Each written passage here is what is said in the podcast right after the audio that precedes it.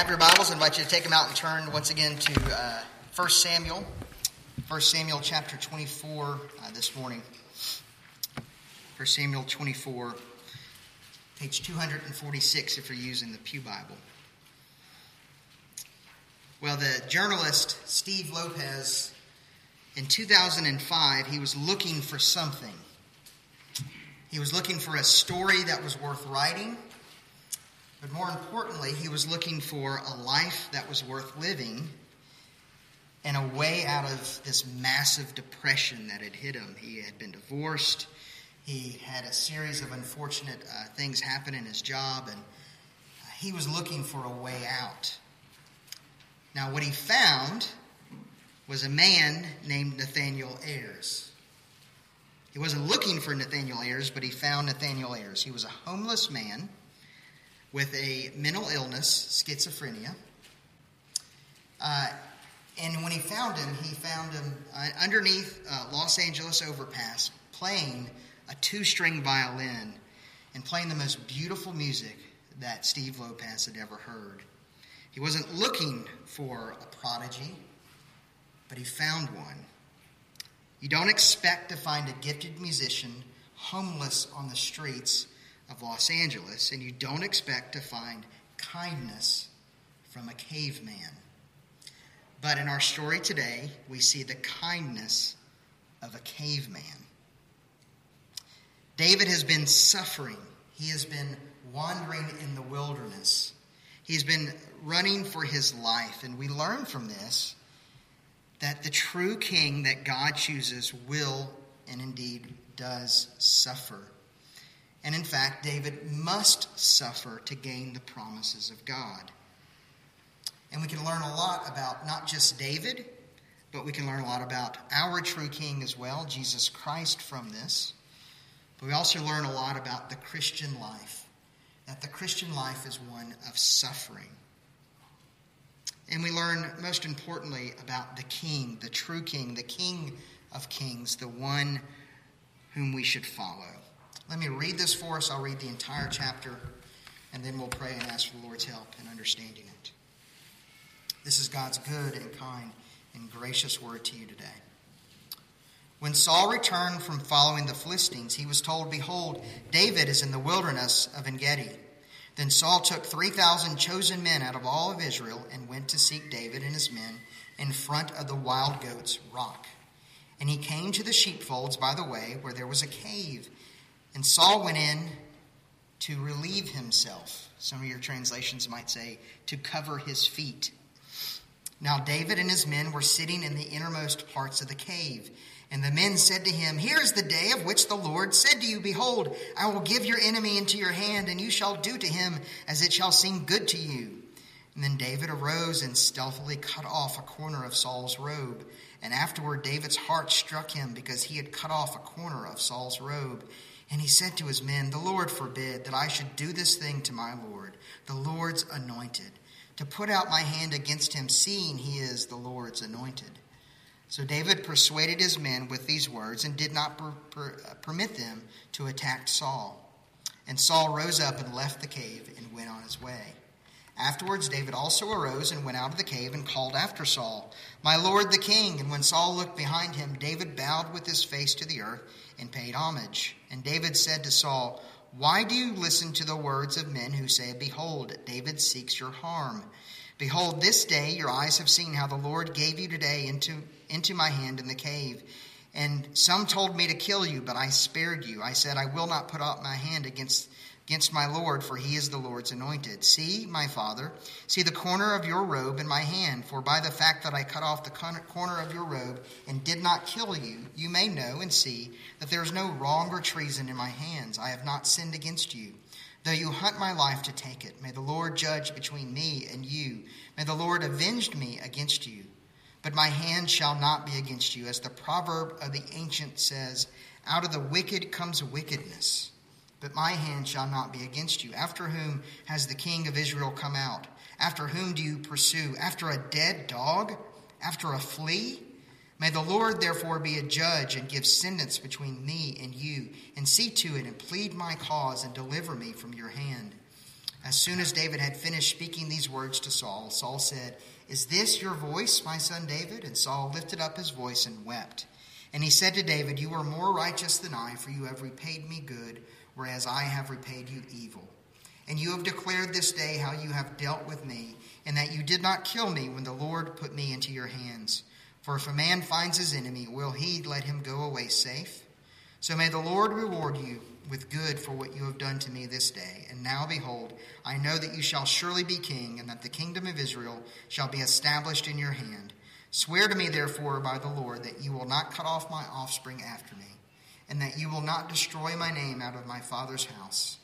And David swore this to Saul. And then Saul went home, but David and his men went up to the stronghold. The grass withers and the flowers fade, but the word of the Lord stands forever. Let's pray and ask for his help and understanding. Father, we thank you for giving us this word today, and we thank you for showing us the character of the true King. I pray that all of us would have a heart that desires to follow him and him only. In Christ's name. So I want to look at this passage in three ways today. First of all, we see perfect timing. Perfect timing. Secondly, we're going to see a powerful praying. And then thirdly, we're going to see pointless repentance. So, first of all, uh, perfect timing. Perfect timing.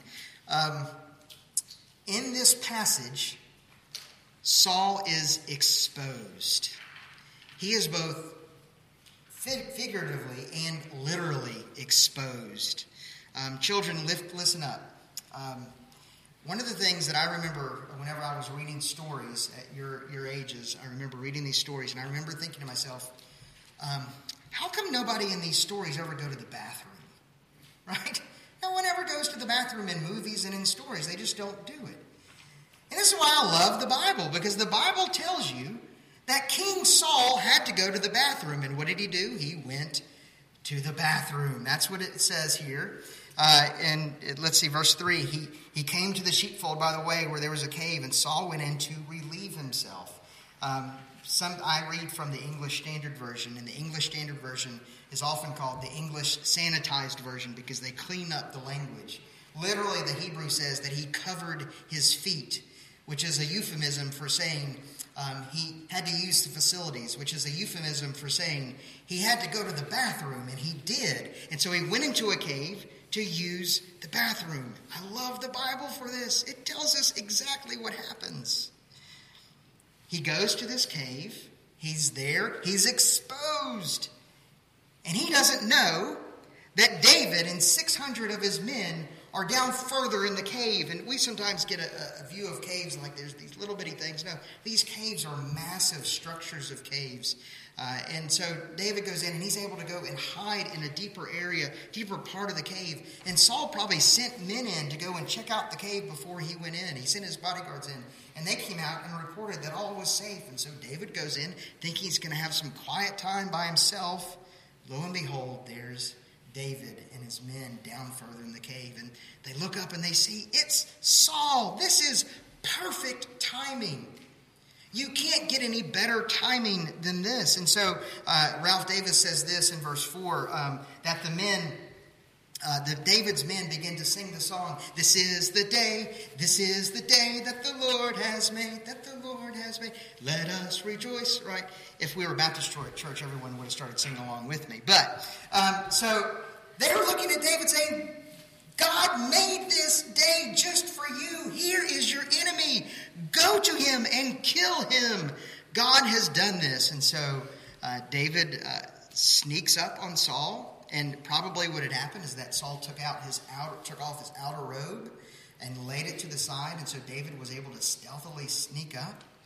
And maybe as just a sign or something, as proof of just how good and sneaky he was, he cut off a corner of Saul's robe. And then, as soon as he did it, his heart struck him. His conscience got the better of him. And in verse 6, he said to his men, The Lord forbid that I should do this thing to my Lord, the Lord's anointed. You see, this looked like to everyone else that Lord's timing was perfect. That you couldn't get any better than this. There was Saul, David's enemy, and all David has to do is go and kill him, and then everything is over. It's all done. And David will not do it. we're actually told in verse 7 uh, so David persuaded his men with these words. Um, again, the English sanitized version clears it or, or, or cleans it up for us. It doesn't say David persuaded his men, it says David tore up his men. He tore them up. He had to forcibly berate his men because they wanted to go and do the thing that David would not do. So David kept his men from going and attacking Saul. It would have been so easy. And to everyone looking, it says, This is exactly what the Lord wants of you, but David knows better.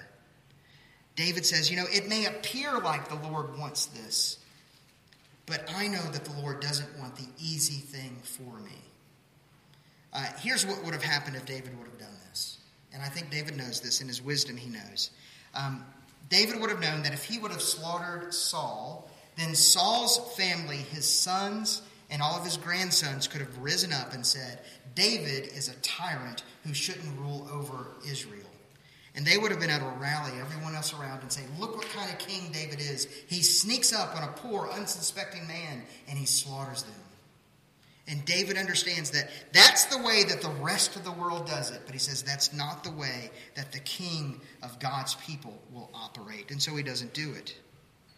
Here's the main point in this David was offered the glory of the kingdom without the suffering of the kingdom. He was offered the glory of the kingdom without the suffering of the kingdom. He could have taken what he wanted and what was offered to him by force, but he didn't do it. He knew that the Lord had something better in store for him, and he could wait for the Lord to do it.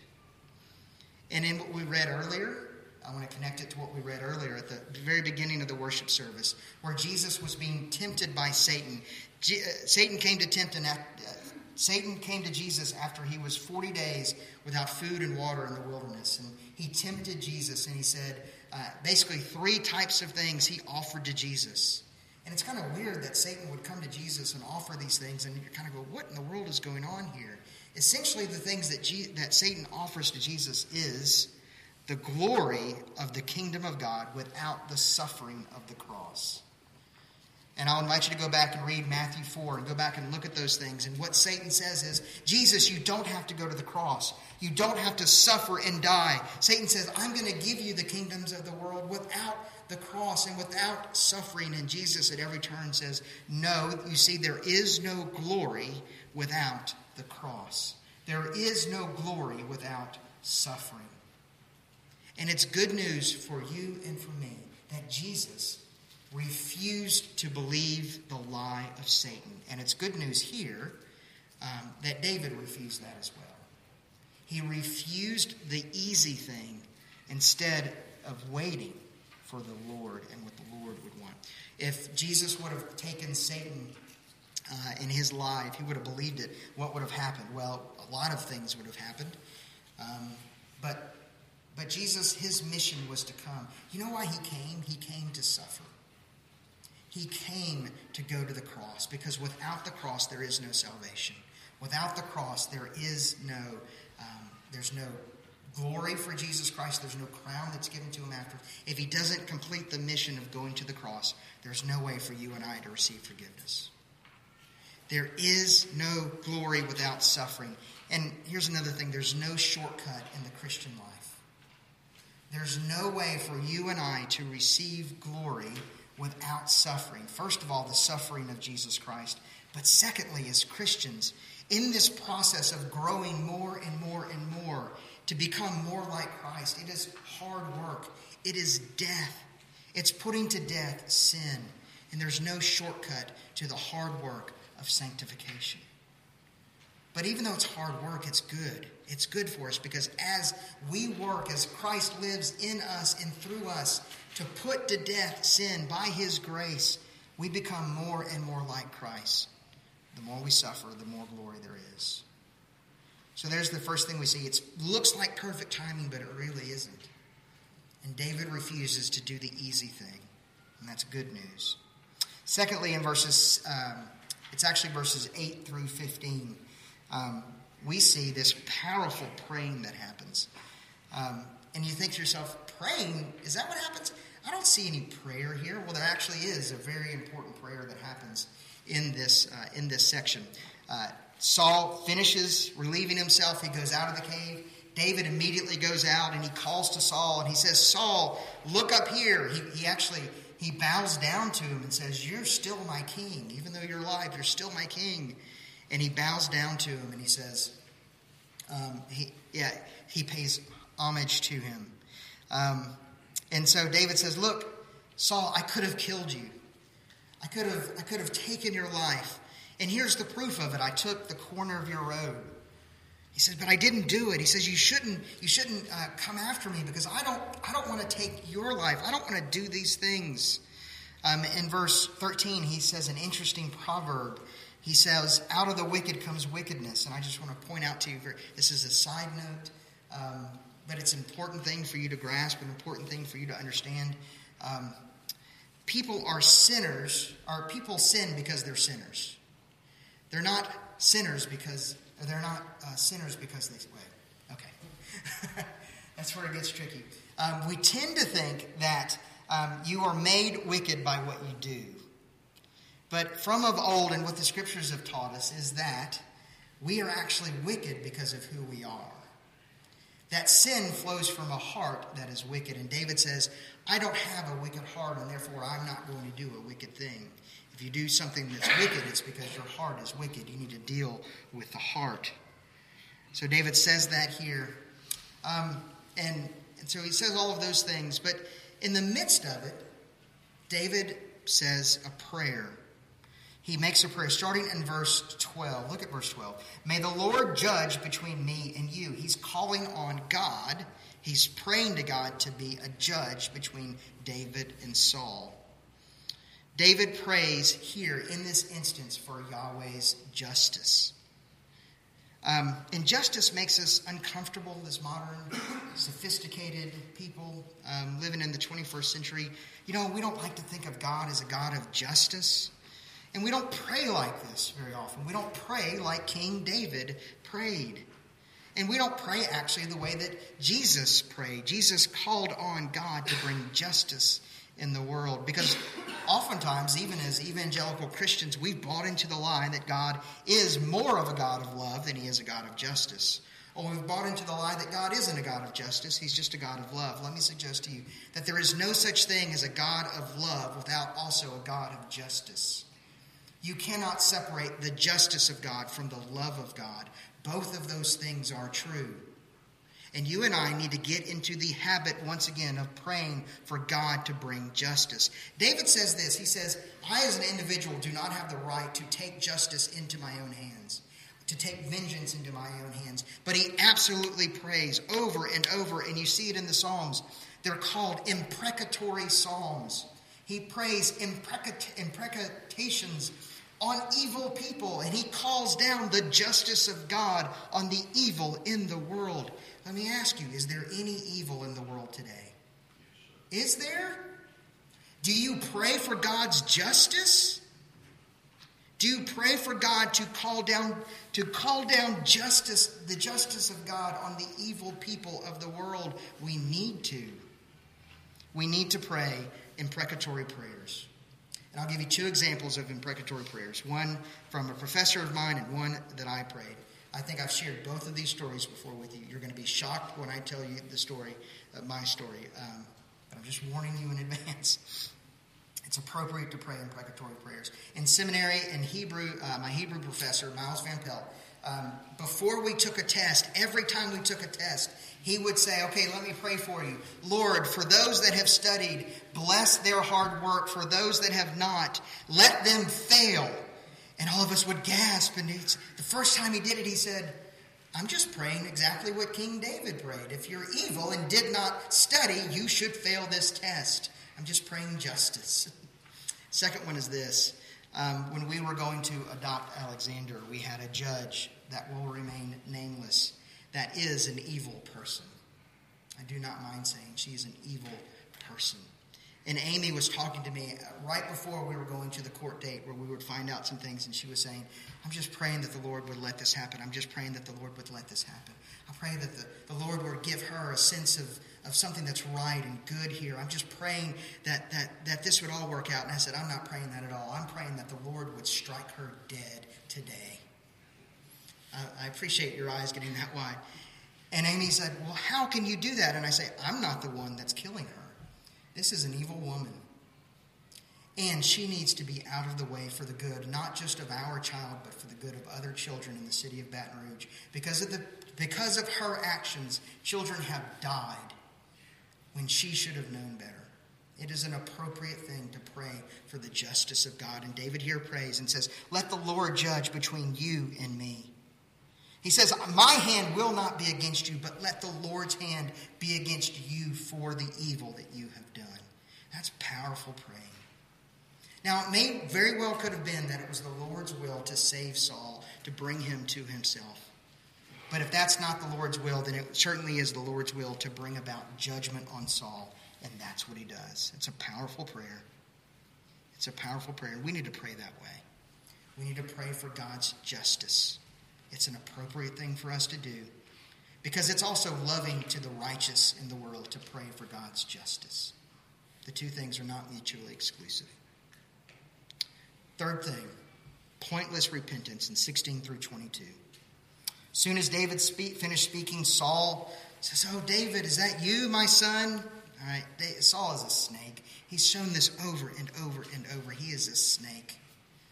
And he says, Oh, David, I, I, I you know, my son David. And he weeps. This is a man that has thrown spears at individuals because he doesn't like the things that they say. He, he's thrown spears at David. He's been pursuing him to kill him, and now he's weeping. Um, it brings up to mind how can you tell genuine repentance? How can you tell when someone truly repents of their sin? Is this true repentance from Saul? Um, well, unfortunately, there's only really one way to show whether or not an individual is truly repentant or not, and that's time. Time shows what our heart is really like. And that's why when there's discipline cases in the church, or, uh, or even whenever you have an individual that you know and love who is sinning against you, uh, they might have lots of tears for a moment, but you know going for, forward that it's only going to take time to see if those tears of repentance are true. And in the church, what we have to do is we have to take time in discipline cases to see whether or not repentance is true. But Saul cries and he says all of these wonderful things. But it's really just pointless repentance, as we're going to see. This doesn't last very long, and Saul is going to pursue David again. But I want you to understand something. David continues to show kindness to Saul. He didn't kill him, first of all, when he could have. But when he goes out, he listens to Saul and he shows kindness to him.